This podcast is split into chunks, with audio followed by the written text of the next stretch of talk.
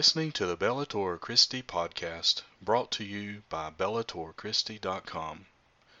Now join your host, Brian Chilton, as we enter the arena of ideas.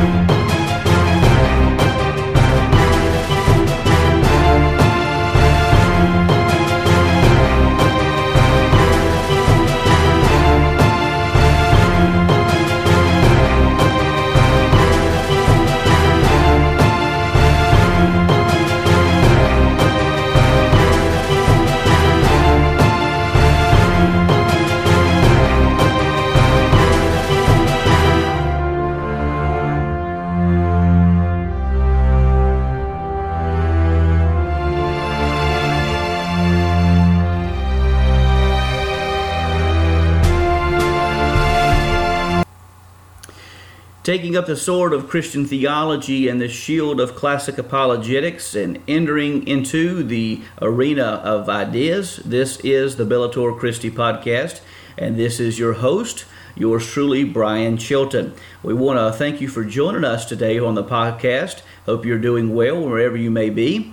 Uh, we want to let you know about uh, that this podcast is brought to you, of course, by BellatorChristi.com, and we encourage you to go to the website where you can subscribe and receive all the podcasts and uh, articles that are posted by myself and guest writers in your inbox absolutely free. Uh, we are now also on iTunes. Uh, you can go and subscribe to the show. There's some links at the website that you can follow uh, that uh, will get you set up, take you to the to the link where you can subscribe. We're also on Stitcher, and now I have great news to announce to you that uh, everything is cleared, certified, and has gone through. We are back on the TuneIn uh, radio app. In fact.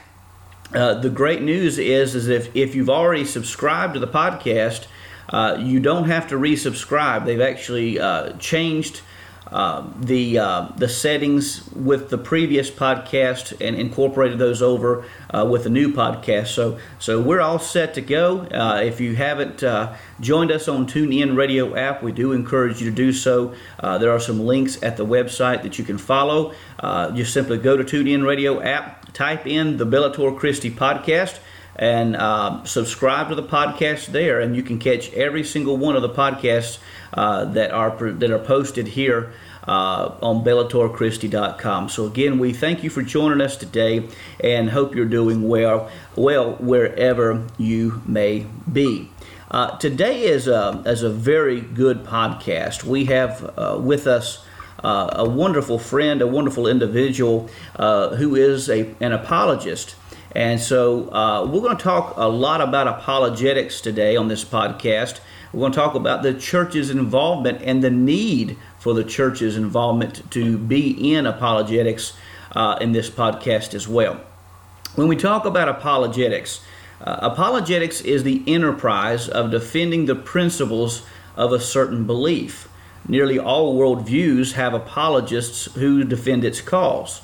For instance, atheists have apologists in the likes of Lawrence Krauss and Richard Dawkins. Christianity also holds many apologists as well. Apologetics becomes crucial, particularly in times when our cause is met with great opposition. And truthfully, I think we all can agree that Christianity has been met with many challengers across many spectrums in our modern times. In fact, I want to read to you a, a, a quote from Douglas Groothuis in his book, Christian Apologetics A Comprehensive Case for Biblical Faith. He says on page 92 that Christianity means far more than holding a worldview or supporting its rationality through apologetics, although these are necessary for Christian witness. The Christian worldview, because of its objective and compelling truth, inspires a distinctively Christian way of living. So, apologetics not only affects us intellectually, the intellectual pursuit of apologetics actually carries over into many other many other avenues as well. When an apologist defends the truth, he goes on to say, rationally and uh, and pertinence of Christianity, he or she is also advocating a Christ-centered, spirit-led, Bible-honoring way of being. The Christian worldview summons people to follow Christ to recognize and obey the truth that sets them free. So, again, one would think that the church would embrace apologetics, but such is not always the case. Many pastors and many laity alike from uh, churches across many different lines have stood opposed to the enterprise of apologetics. And so, discussing the need for the church's involvement in apologetics today is apologist Rob Lundberg. Rob Lundberg is the Ratio Christi chapter director at Germanna Community College in Fredericksburg, Virginia. He is the founder and director of the Real Issue Apologetics Ministry and a sales consultant at Huber Motor Cars. He received his Master of Divinity in Systematic Theology and Comparative Religions at Mid America Theological Mid America Baptist Theological Seminary completed work in computer science and philosophy of religion from Oklahoma Baptist University, and received certification in Christian apologetics from Biola University in La Mirada, California. So it's a joy and honor to welcome with us today Rob Lundberg. Rob, thank you for being with us on the Bellator Christi podcast. Brian, thank you. It's a blessing. Um, I remember when we met face to face the last uh, uh, National Apologetics Conference. I, I think I ran into you, bumped into you at uh, a, a, table, and didn't realize who you were the previous year. And then we had a chance, good time of fellowship. So it's good. It's a good opportunity for us to get together. You know, absolutely. And I got to tell our listeners, we had a wonderful conversation Wednesday. And uh, although although my accent doesn't give it away, I have some friends uh, or actually some family who live up uh, around the, the Nashua, New Hampshire area. And we had a chance to talk because uh, you're originally from the Massachusetts area, and uh, you told, about, told me that you had some family who uh, were friends with the great Rocky Marciano. Yeah, that's true. Uh, my grandfather grew up with Rocky Marciano. Um, my, I just dropped an R there. Just oh. uh, you know, when those of us from Massachusetts, we have a tendency to drop R's where they need to be. But uh, yeah, my grandfather grew up uh, around Rocky Marciano. We knew the Marchegiano family. Um, my grandfather uh, played 70-foot baseball uh, Rocky had fascination uh, in his younger years. He was younger than my grandfather, and um, uh, had a fascination to be a catcher like my grandfather. So there's a little bit of connection there as uh, Rocky Marciano, obviously one of the great boxing legends of all time. Uh, and it was, I remember our conversation. Matter of fact, I think our conversation down in Charlotte was uh, on this very topic about the need for Christian apologetics in the church, and we both discussed some of the. Uh, I, as a pastor and you as an apologist, some of the the uh, the, the problems that we have had incorporating apologetics in the modern church. Uh, so, first and foremost, if you would, uh, tell us about how you came to faith in Christ. Tell us about your journey. I'll be more than happy to do that. I was um, raised in the Congregational Church in New England. I went through confirmation, grew up in youth group, and um, I struggled around age 15, 16 years of age and started hearing about how people were thinking so and so was a hypocrite and, and really started uh, questioning a lot of things. And then hearing, like, well, this is what they believe, what they don't believe. And I'm thinking to myself, well, um, if that's the case, you know, I'm, I'm, why should I believe it? You know, what, what, what good is it? I mean, you know, if you can't answer for me why we believe what we believe, this was like in the 70s. And um, the long and short of it all, I, I became a skeptic. So I, I, I was a closet skeptic because my parents, they raised us going into church, and they said, you, you know, unless you um, you turn 18, you know, you can make your own decisions, but until you turn 18, you're going to be in church. Well, at age 18, I, I was in and out of church. I was steeplechasing. I was going from church to church, and um, I, I, as, a, as a skeptic, I'd be asking uh, fellow students when I went to Bridgewater State College, uh, my first two years of college, um, why, do, why do you believe this? You know, you run into a Christian and they, they go and you ask them, why are you a Christian? And they said, well, the Bible says uh, Christianity is true. And, uh, well, Jesus changed my life. And a lot of times what happens is they were giving me their personal testimony, and I'm sure we'll get into that a little bit later. But um, I'm thinking, well, you know, that doesn't, that doesn't do anything for me, you know. Um, so somebody challenged me. Uh, I was at a Thanksgiving Day football game, and a friend of mine had a life change. He, in other words, he got saved, and he was. We stumbled into one another, and he was getting ready to go overseas with the army uh, as a as, with a tank unit, and he challenged me to refute the resurrection. Well, um, by this time, I was amenable to going back to the Bible and looking at the Gospels and this was before Al Gore invented the internet, of course. Uh, we didn't have the internet at the time. That was a joke. Um, and I looked at the Gospels, and I ran into Jesus' statement, I am the way, the truth, and the life, and no one comes to the Father put, uh, but through me. And uh, I, I, had to put that to the test. And then I went to the Gospel records where Jesus had um, um, appeared to his disciples and, and remembering that no one comes to the Father but by him and him saying that he's the way, the truth, and the life, I'm asking myself, is this credible? And then the very fact that he appeared to his disciples in, in Matthew's gospel and Luke's gospel and John's gospel and even in, in Mark. Um,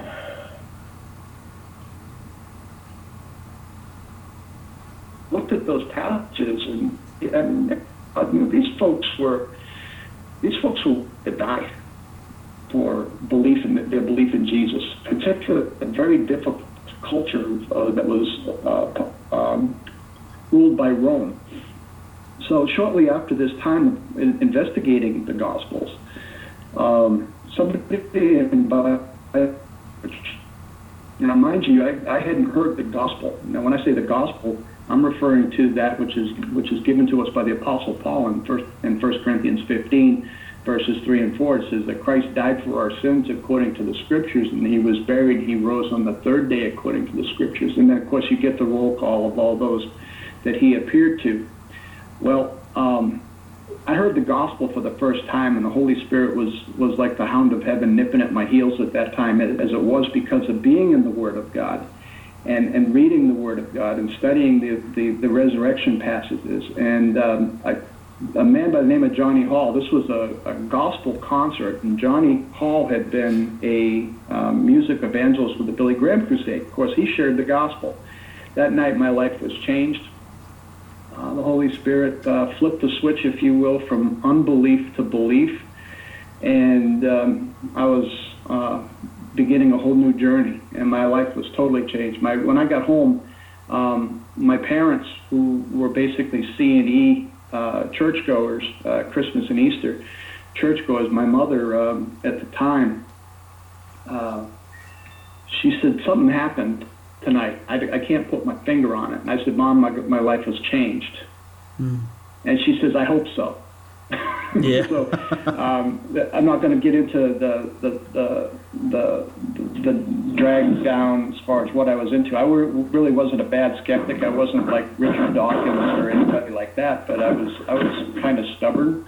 Uh, kind of no, I was really stubborn, and um, I, I kept my skepticism quiet. And one of the things that really was the turning point for me. I, I want to backtrack just a little bit. I was a freshman in high school at this time. I was tracing back and I was thinking back of our conversation the other night when we were talking. I was in a study hall and there were these two girls. Um, they were saying that they had talked to somebody in the church, and this is around the time I was thinking of being a skeptic, and I had a reputation of being a nice church boy. And I, I looked at them and they said, well, you know, they were kind of like needling me, saying, you know, Robbie's a nice church boy. And uh, I looked at him. I said, "No, I'm not. I'm I'm an atheist." And that was my first declaration. And I didn't even know what that meant. I mean, now uh, we look at atheism today, and uh, it's a little bit more venomous. Um, it isn't it isn't robust unless you talk about people like John Gray and Brian Leiter and, and Alex Rosenberg and and some of the other guys like Kai Nielsen, um, they have a more robust scholarly type of atheism, if you want to call it that. But I'm talking about the pop atheism. We didn't have that back then. Right. Um, shortly after my conversion, I went back to some of the folks that I had spoken with and asked why they were Christian, told them about what God did and how they changed me. And I I went to a Christian bookstore. They, they referred me to a Christian bookstore called the Heritage House, and I stumbled on Josh McDowell's book that was in two volumes at the time of Evidence That Demands a Verdict. Oh, and yeah. Brian, I read that from cover to cover, marked it up with all kinds of uh, uh, highlighters and stuff. It, it looked like a rainbow study Bible.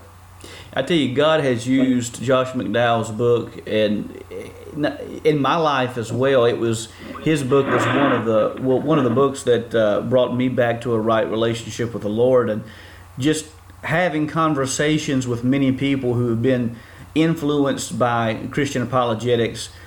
Usually, that book will be among the list of the influential players uh, that has impacted them at some point in their lives.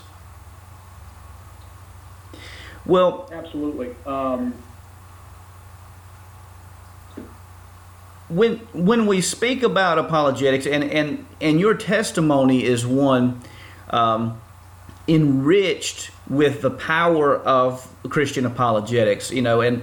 And, and we'll talk a little bit more about this a little later. But you know, you hear you hear the people make the objections. Well, people don't come to faith through arguments. People don't come to faith through Christian apologetics. Well, you are an example of someone who came to faith through apologetics. I mean, you think also of, uh, I think Josh McDowell is one, J. Warner Wallace is one we could include in that list. So, uh, apologetics is an important enterprise.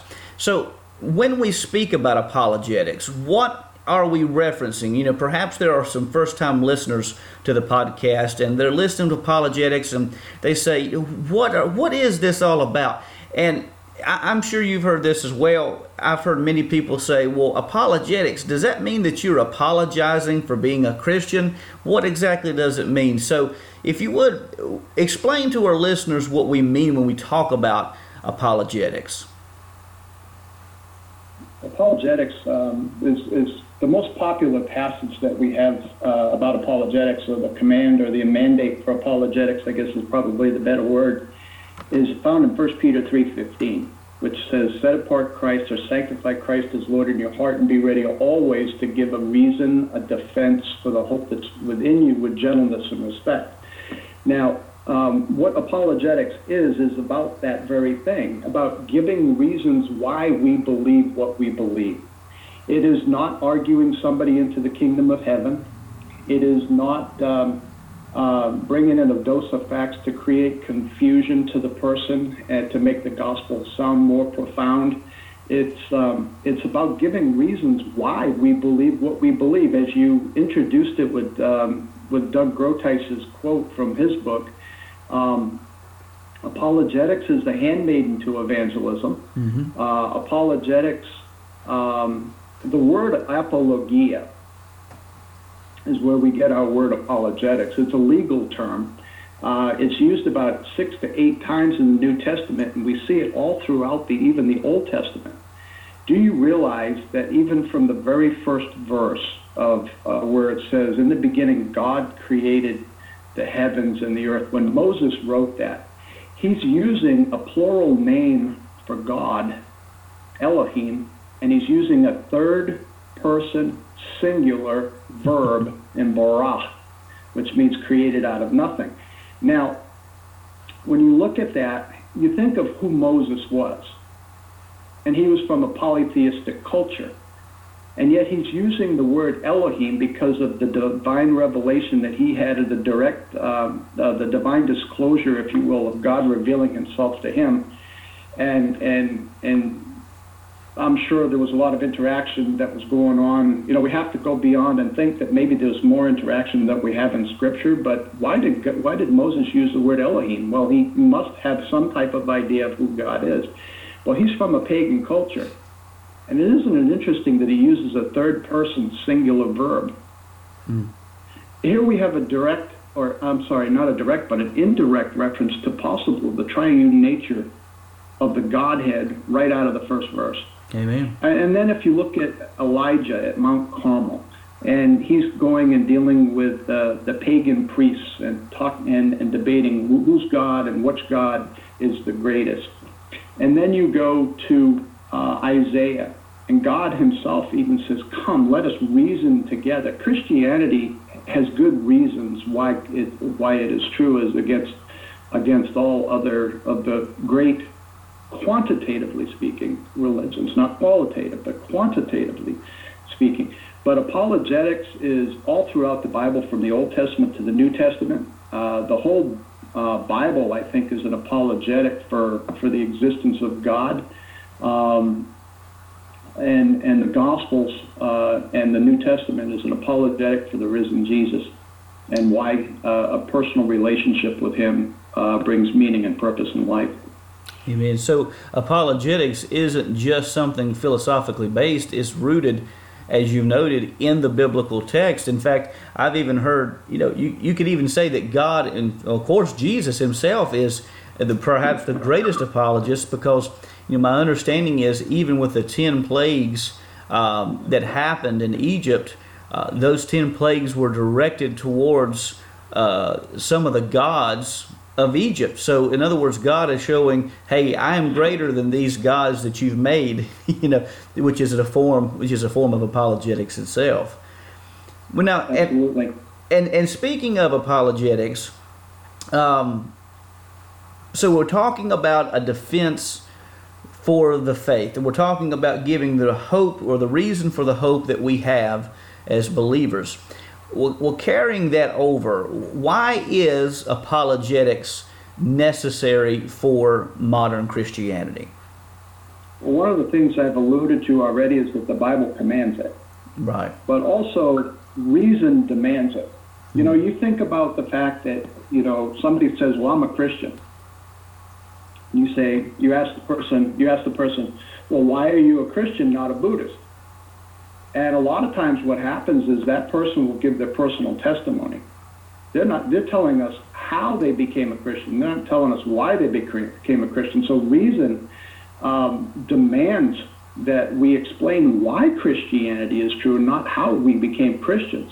It isn't like I went to a, a, a coffee shop and somebody gave a talk and they were talking about uh, why Jesus was a good moral teacher, and so I, I and he gave gave an altar call, and and hence now I'm a Christian. No, Christianity has a reason, for example, why why Jesus is risen from the dead. The fact it's a historical event of a crucifixion. The disciples eyewitnessed uh, the risen Jesus, and they were willing to die for the testimony. And of course, you you know you probably recognize the uh, the minimal facts that I'm throwing down here that Gary Habermas and Mike Licona um, like to share.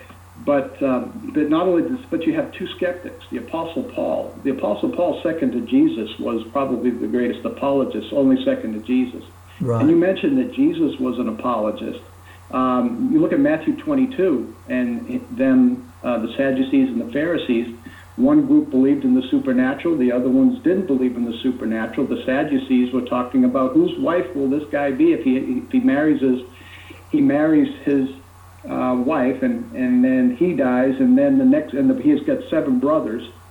Um, one brother has to go and fulfill the law, so he marries and then he dies. Whose brother will she be in the resurrection? Of course, the, the Sadducees didn't believe in the resurrection the Pharisees go and throw down a, a question trying to trick him and say, should we pay taxes? And what did Jesus say? Well, he says, whose image, he's, whose, whose image is on the coin? Right.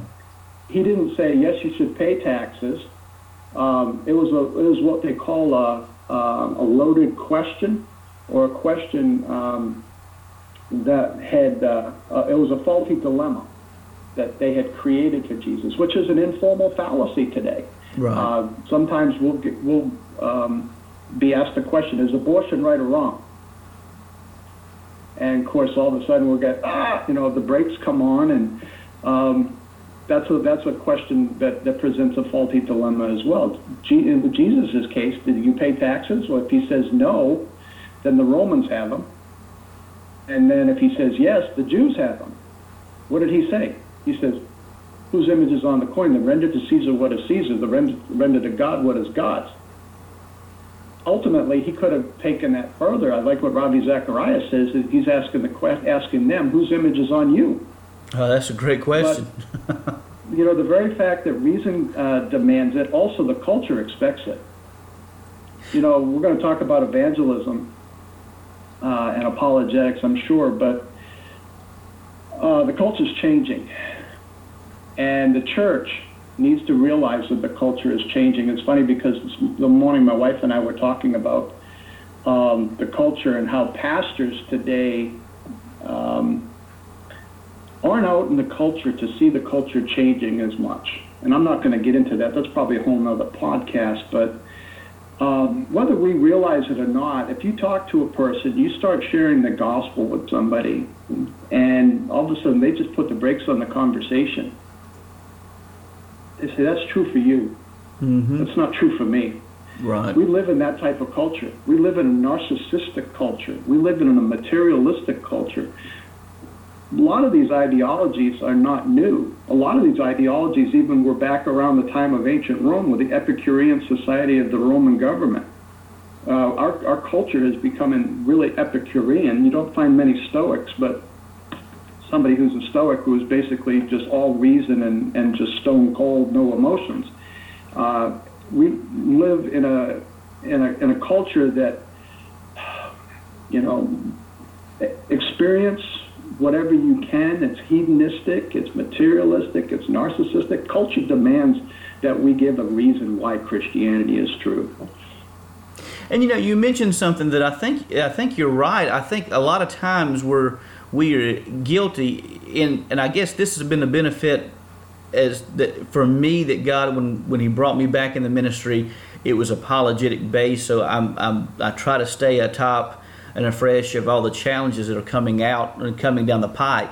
But for for many, there is a vacuum that takes place, and there's almost like a little bubble, and there's no realization for many people about what is actually going on in society, in society, and we have to be in tune with that, you know, to, to be able to offer a defense for the faith. So I think that's a, a great uh, a great point made, and I also love, for me, with Jesus, I've always loved the story where uh, John the Baptist, you know, even the great John the Baptist had moments of doubts when he's facing uh, prison, facing death and so he asks his disciples to go ask Jesus, is, is go ask Jesus, are you really the Messiah or should we expect someone else?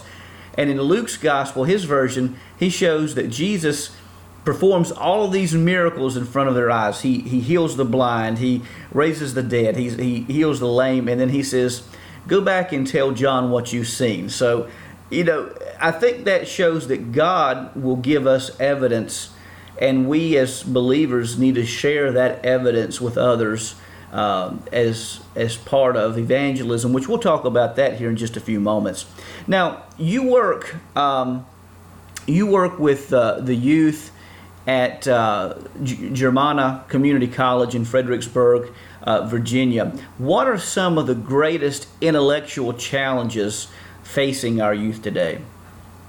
Well, um, Uh, do we have time? Uh, I know we don't have time to cover all of it, but is it so big we? Can't? yeah, we don't. We don't. I, I think. Um, I think it comes from multifaceted. Let me. I, there's, there's a video of, uh, that J. Warner Wallace was talking with somebody, and I think he puts it quite nicely. And I'll just put it this way: um, youth today, if they're in college, they have their they have their professors if they're coming out of Christian homes, 60 to 80 percent of the kids are walking away from their faith, and a lot of it is because they haven't been um, trained in why they believe, why we believe what we believe, and the fact that when they run into a professor who's a skeptic of any any any stripe, um, they run into them. So the professor throws down some argument, and then of course the peers who don't know Christ, uh, they find out that they're a Christian because the um, the college and the university settings are the marketplace of ideas. So you get all people, different, all kinds of smorgasbord worldviews and stuff, in whatever. Most of it doesn't make sense, but um, all in all, uh, you got your professors, you got your peers, and then you know, take into consideration um, one's own fallen nature. You know, here you got a kid, you know, who doesn't understand why they believe what they believe, and then they're wrestling with the fallen nature with everything that's made available to them mm. in, a, in, a, in a university setting and all of a sudden it's like, well, you know, hey, uh, this really, you know, I know my parents didn't teach me this, and of course, you know, you can also believe that truth is relative, that that all religions say the same thing, or you know, morals are relative. Just go out and do whatever you want to do. See, that's where the fallen nature kicks in and, and goes in and, and starts uh, creating those temptations that uh, that come about. And of course, we're, having to deal with all these ideologies, isms, and schisms. And then of course, too, if you're in the scientific community as a as a, as a youth, you get evolution hammer being hammered into you too. And we're having, we're we're seeing that at Germanna with a couple of our students. So we had a great time two weeks ago at our at our first meeting for the spring semester. So it's multi multifaceted, coming from different areas. Multi- so it is, yeah, it is. Uh, you have the professors, you got the peers, you got one's own fallen nature, and all these ideas and everything coming at the at the at the youth today from materialism, relativism, moral relativism, um, religious pluralism, uh, all kinds of morality, um, moral issues, uh, gay marriage, you know, all, all being thrown at, all, the, all of them being bombarded at them, and they're and they're they're left with either one being uh, they either isolate themselves, they either also insulate themselves, or they just um, turn away. When I say isolate themselves, is they just stay, they just go to class, they don't, they're not bothered by it, they just do their work, whatever's required of, or, or they're doing. Um, they insulate the who think just like them, and they um, they have their own little huddle and they uh, have their own little encouragement. There's no thinking going on. And then um, the other thing is they they isolate themselves from everything that uh, from the faith altogether, and they they defect. So that, make, that makes there's you a lot of work that's needing to be done.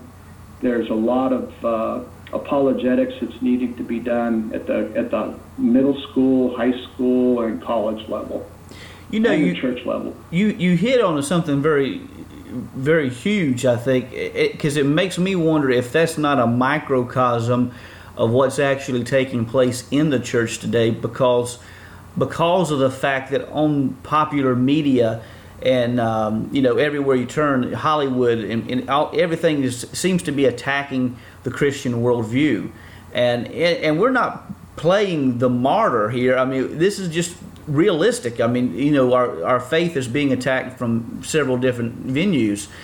And you're seeing how the youth that you've described react to this, it almost seems like that may be part of the reason why we see this insulation, isolation taking place in many churches across America today as well. Well, yeah, because if you look at if you look at the the, the, the, the youth setting as a microcosm, you look at the big picture. How many people in our churches today, as a result of Hollywood, as a result of the media, as a result of the political climate of our culture, are actually sitting there and going wondering whether or not why they whether or not you know is this Christianity really true? Um, Josh McDowell said something that was really sobering uh, a couple couple uh, national conferences ago, where if, if you go to a hand raising church where you're hand raising, uh, you know, where there's a lot of hand raising going on in your worship, and, and I go to a hand raising church, and I haven't done this, and I, I don't know if it would be a good thing, but if you walked up to that person raising their hands and asked them, describe the God that you're raising your hands to, I wonder if they could do it. Yeah. You know? Um, and then um, there's also the question with some of these smaller churches is do your deacon boards and your elder boards. I don't use them like that word board because I've been a pastor. Um, and I, I know the role of deacons and I know the role of elders, but um, do the elders and the deacons and the leadership believe what the pastor believes? I know you, Brian, and I believe in the inerrancy of Scripture. It's a, it's authoritative, that it's sufficient, Amen. and that um, that uh, it uh, it supports itself, and, and, you know it is authoritative it, it, for faith and practice in the church. But I wonder how many people sitting in our pews today actually believe like the pastor of the church. Mm. Um, and that's a result of, I think, of the influence of culture. Absolutely. I mean, and you think about it, we generally meet together for two, three, maybe two, maybe three hours a week, depending on the, uh, times of services. You know, you have an hour on Sunday, you have an hour on Wednesday night. You may have a second. Some churches may have an evening service on Sunday. You have three hours compared to the constant bombardment that we have from television, from Hollywood, from from um, YouTube, uh, and so on and so forth the constant bombardment, the the great deal of time that people are in, are uh, spending time with things that are attacking the faith as opposed to things that are uplifting the faith. You know, eh, the the balance far favors uh, the the culture over the time we spend together as believers. Unfortunately. I agree. You know, the interesting thing you mentioned something in there that struck a chord with me is the fact that churches uh, not having Sunday evening uh, services. You know, Sunday evening would be wonderful times for discipleship training and even apologetics training. We have churches here in, in Fredericksburg, I lovingly call the Berg, that are shutting down and just having um, the morning services, but nothing on Sunday night, and moving to life groups. Um, you know, the, the life group thing. And the life groups are good. I'm not not uh, criticizing them, and I think there, you know, there's things that are productive that are going on in them. But you know, having something on Sunday night like discipleship training, like they used to have back in in the 70s, and and, and some of the big Baptist churches and a lot of Baptist churches, and um, that'd be a great time for, you know, discussing apologetic issues and, and understanding what apologetics is and why it's necessary. But um, I don't want to chase a rabbit here. well, speaking of apologetics, speaking of that, um, you you are on the front lines in community college with Ratio Christi, a, a wonderful organization. Um, I highly support the work of Ratio Christi in our colleges and, and schools. Um, you're on the front lines, you're seeing this head on what apologetic arguments do you find most useful in answering? And I know there are many challenges, and we couldn't get into all of them. But looking big picture here, what are some of the most powerful arguments that you find uh, that are that are most useful in dealing with the core issues at hand?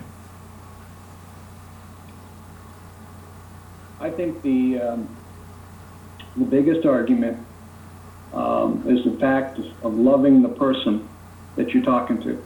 Mm. Uh, you can talk about the cosmological argument, the fact that the universe has a beginning. You can talk about the um, design argument. Um, you can talk about the moral argument, and all of those are powerful arguments. But a lot of times when you're talking to somebody, they want to know that you're genuine and that you care about them. And where does that come from? Mm. Where does where does the conscience come from? I could I could tell you story after to- story where I've gone and used various arguments. I thought about this when I was looking at these these questions when you were uh, when you sent them to me, and and I'm thinking every one of them have a common ingredient, and and that is the fact of loving the person that you're talking to. You know, a lot of times evangelism and, and even apologetic or pre-evangelism, which is another word for apologetics, a pre-evangelistic discussion, you can um, try and win an argument, but that's all you're doing. Mm-hmm. You're trying to win the soul. Amen. You're trying to win the person. And one of the things that um, uh, that I'm seeing, and, and God has really been convicting me over the years, and I think it's been hanging around listening to guys like Michael Ramsden and Stuart McAllister and others, um, that they're not going to listen to us unless they know that we that we love them. If you watch any open forum question and answer sessions with Ravi and and Michael Ramsden and others on his team on on on Ravi's team, they always express a love to the person that's asking the question. Yeah, I've noticed that too. Yeah.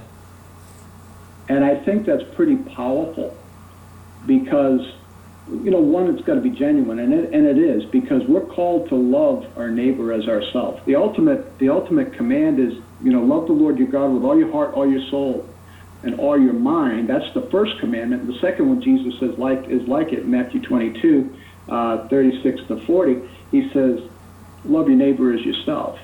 On these hang all of the commandments. And of course, there you got the the first four of the Ten Commandments with the first one, and you've got the, the, the second commandment of love your neighbor as yourself. That's the, the summarizing the six of, of the Ten Commandments.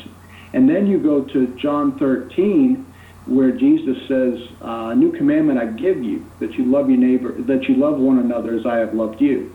Well, that falls in line not just with loving our neighbor, but also falls in line with loving our, our fellow brothers and sisters. But to answer your question, the, the fact when you talk to an atheist, uh, the, the fact that the universe has a beginning, anything that has a beginning has a beginner. The question is now is whether that beginner was personal or impersonal. Mm-hmm. Uh, the very fact that the, the, the, creation itself shows incredible, intricate design uh, from the cosmos of the universe to the very DNA of our bodies and our beings. I like science, so I mean, we'll go from the cosmos to the inner inner space of our our, our, our DNA and, and, and talk about that. The moral argument's pretty strong, uh, but then you end up going chasing all kinds of uh, questions with morals, and then of course you have to bring them back. But then um, you you get the person to understand that hey, you know, you have to borrow from my worldview in order to defend your morality if you if you hold that morals are relative. We could go on and on on this. Absolutely, and I think you've touched on the usefulness of apologetics and evangelism as well. Um, you you have to love the person and by presenting the apologetics, you're, you're, I think you said Wednesday night, clearing the clearing the bushes away, uh, clearing the hedges away. Uh, yes, to, I did. And so I think that's what, you, what doing with, with apologetics is basically that. It's bush clearing. It's um, what the Australians call is bush clearing, in that um, we're trying to clear away any type of arguments that somebody might have. We call out those bushes in order that to help the person see Jesus more clearly. Uh, it is not bringing in a dose of confusion to make the gospel sound more profound. Uh, it is not showing uh, about showing how heady we are and how smart we are. It's about going and finding out where the person is, answering their questions. And if they have a question, we can go and say, "Hey, let's sit down and talk about this," and and and and we can we can get to this, whether the person's a Christian or not a Christian. Um, you know, a lot of Christians have, have questions too, you know, with, with the challenges that they face. But um, it's, a, it's a new day for evangelism. Um, we can start with the Bible if the person is willing to listen to the Bible, but a lot of times you really have to find out where the person is and where their objection is coming from before you even start sharing the Bible with them. Amen. You know, recently I posted a two-part uh, article, a two-part series on an article about the, the eight major worldviews, and, and it's incorporating some stuff that I that I had uh, obtained from my apologetic courses at Liberty, along with what Douglas uh, Groothuis had mentioned in his book as well. And it, it dawned upon me. It dawned on me while I was writing that that as we approach different individuals, different individuals are going to have different starting points. Uh, you know, for someone who is maybe under the umbrella of theism but not a Christian, then then maybe you can start with the Bible once you demonstrate the the Bible's reliability and kind of go from there. They may be a little more open to that, but for the atheist, yeah. you would have to the, the starting point would be pushed back somewhat, and you'd have a different place that, that you would need to begin uh, talking about talking about Christianity in general. Now we that's where we have to listen. Absolutely. Yeah. Now we've talked about the church. We've talked about the um, about, about apologetics. Let's tie this together, and then then I want to ask you to talk a little bit about Ratio Christi and your work with it. But how can the church become better involved in the apologetics enterprise? Because so, you've worked as a pastor, you, you're, you're an apologist. How can we as a church become better involved in this uh, apologetic landscape? Um, I think we need to. Um, that that there is wow. Where to begin? For the individual, for the for the person who has a passion for apologetics, is to find somebody that shares that passion with you. For uh, the pastor who is an apologist, um, they probably ought to start thinking, if they're not already, start preaching apologetically, because we can tell people what the Bible says, and we can say, here's what the Bible says and how it applies to my life, but we need to get to the why mm-hmm. of, of, of why we need to live our life that way.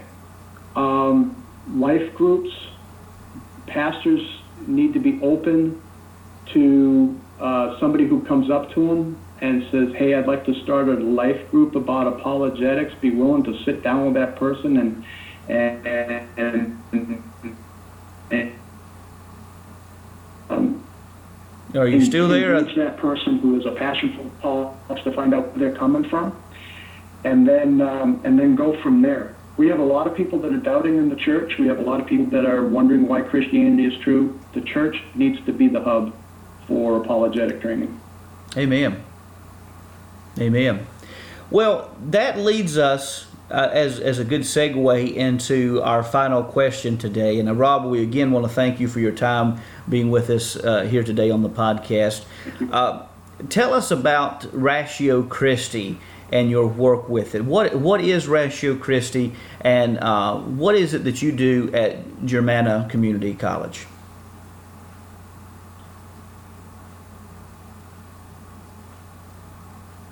Did we lose you?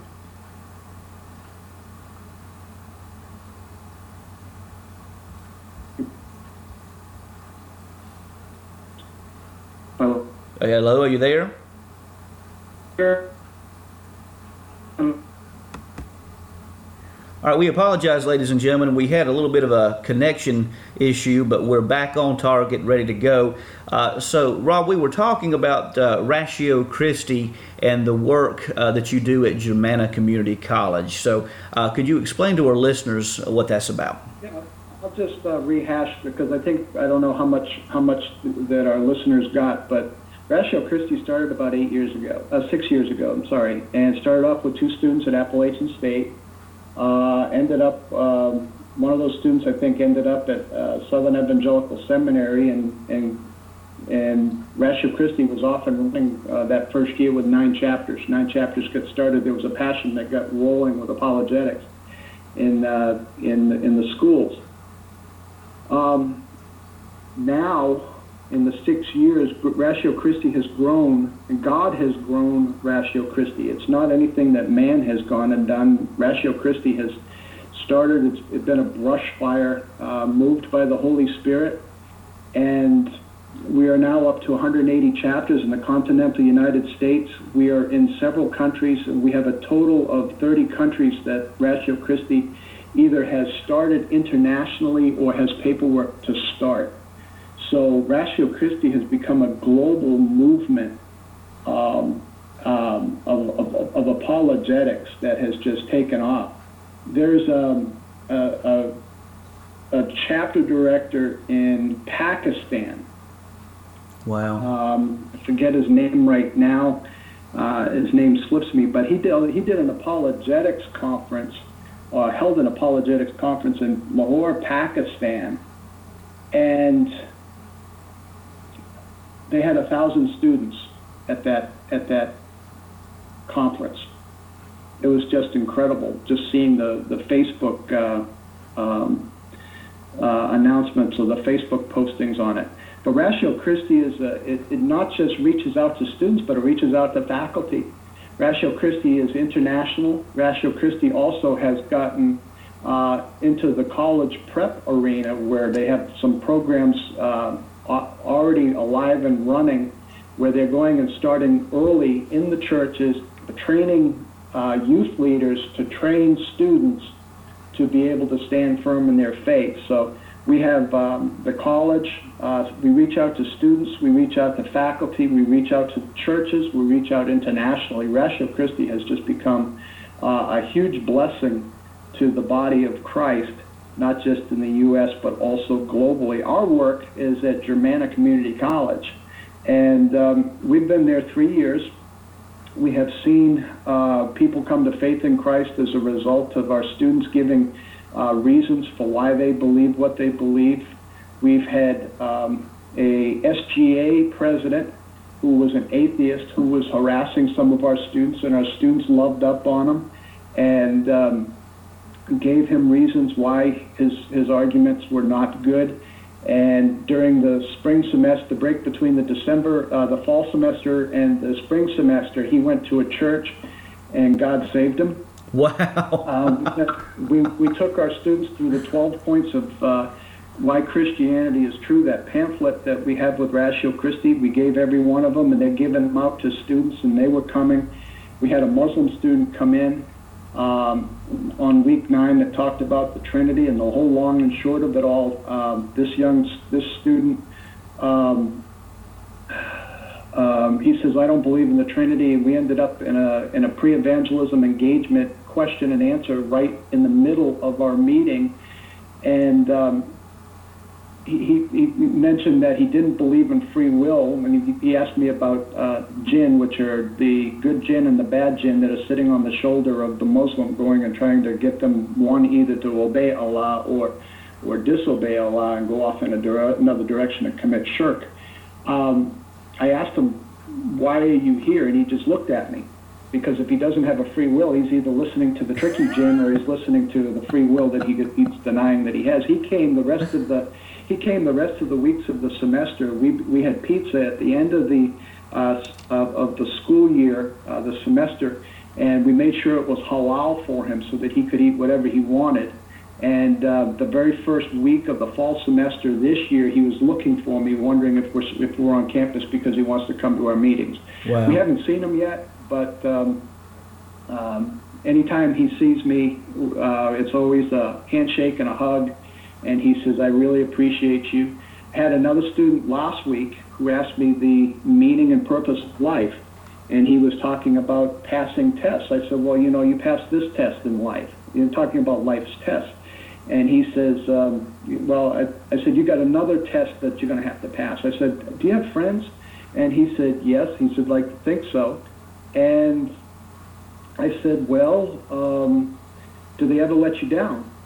And he said, sometimes. I said, do you think meaning and purpose is found in a relationship? And of course, you know where we're going with this. I shared the gospel with him. Now, he didn't get saved, but he's coming, he, he's coming now to uh, Bible studies uh, through another Christian club, and he's eventually coming to our Ratio Christi meeting. So he said, but we always we always have some one-on-one uh, conversations with students before we have our chapter meetings at five o'clock. We meet on Thursday Thursday afternoons, five o'clock, and sometimes Brian, I don't get out of there till eight o'clock, eight thirty because we're talking to students. Wow. God is God is really blessing us at Germanna. And folks, if there's ever been a testimony about the untapped potential that's available to the church through apologetics. We've we've just heard it from Rob. I mean, you have a professors coming to faith. You have individuals from different worldviews, different religions, uh, either coming to faith or giving Christianity a hearing. Uh, and so, God is moving through this, and so I think there is every reason for us uh, to incorporate apologetics into our evangelistic paradigm, even into our e- discipleship programs as well, uh, as we do um, stand prepared to give a reason for the hope that is within us that's found in Christ Jesus. And so, uh, Rob, we thank you again so much for being with us today. My friend, we're going to have to get you back on here again real soon. And uh, thank you for having me. Thank you for having me come on. I'd love to do it again. Absolutely. We'll, we'll plan on doing that. We'll plan on having you back here again real soon, and, and we look forward to having you. For Rob Lundberg, this is Brian Chilton saying God bless, and remember, the truth shall set you free. You've been listening to the Bellator Christi podcast brought to you by BellatorChristi.com.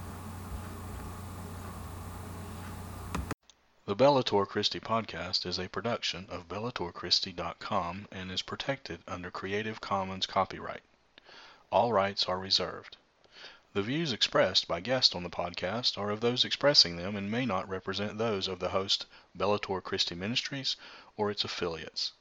The theme played on the podcast is the song Epic and is produced royalty free by Bensound Studios, found at bensound.com. Visit bellatorchristi.com and subscribe by entering your email to receive all the articles and podcasts in your inbox absolutely free. This podcast can also be found on several podcatchers including iTunes, Stitcher, and TuneIn. We thank you for joining us today. For Brian Chilton, this is Burl Childers saying God bless, and we'll see you next time as we enter into the arena of ideas.